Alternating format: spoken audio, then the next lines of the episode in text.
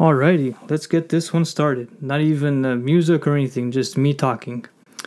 Welcome to another episode of what I always say What Am I podcast. So, I'm going to give another definition. These definitions are working out pretty good. I like them. I hope I do not offend anyone about them. So, here it is. Here comes the definition, then you're going to guess uh, what am I? Okay, so here are the, uh, how do you call it?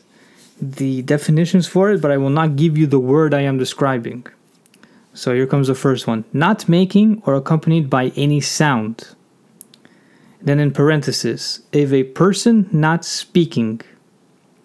Another one, I'm only reading the bold ones, not expressed aloud.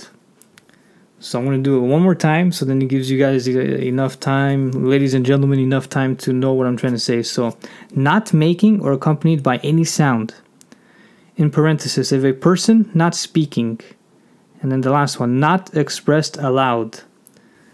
So, here it is, and here comes the answer. If you guys pause me, if ladies and gentlemen pause me to know what it is, by all means. The answer is silence because you're not doing any sound, you're not speaking, and you're not expressing out loud. So, for example, one thing that they say is a, a silent prayer.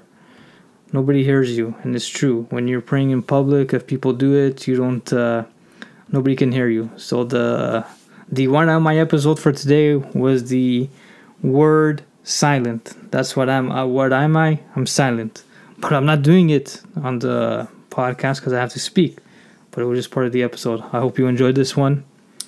I always do this at the end. It may get annoying, and I understand. Follow, download, and uh, I hope uh, you enjoyed these episodes. Thank you very much for listening and dropping by. I really appreciate it. And I hope to uh, have you on the next one. Have yourselves an awesome day.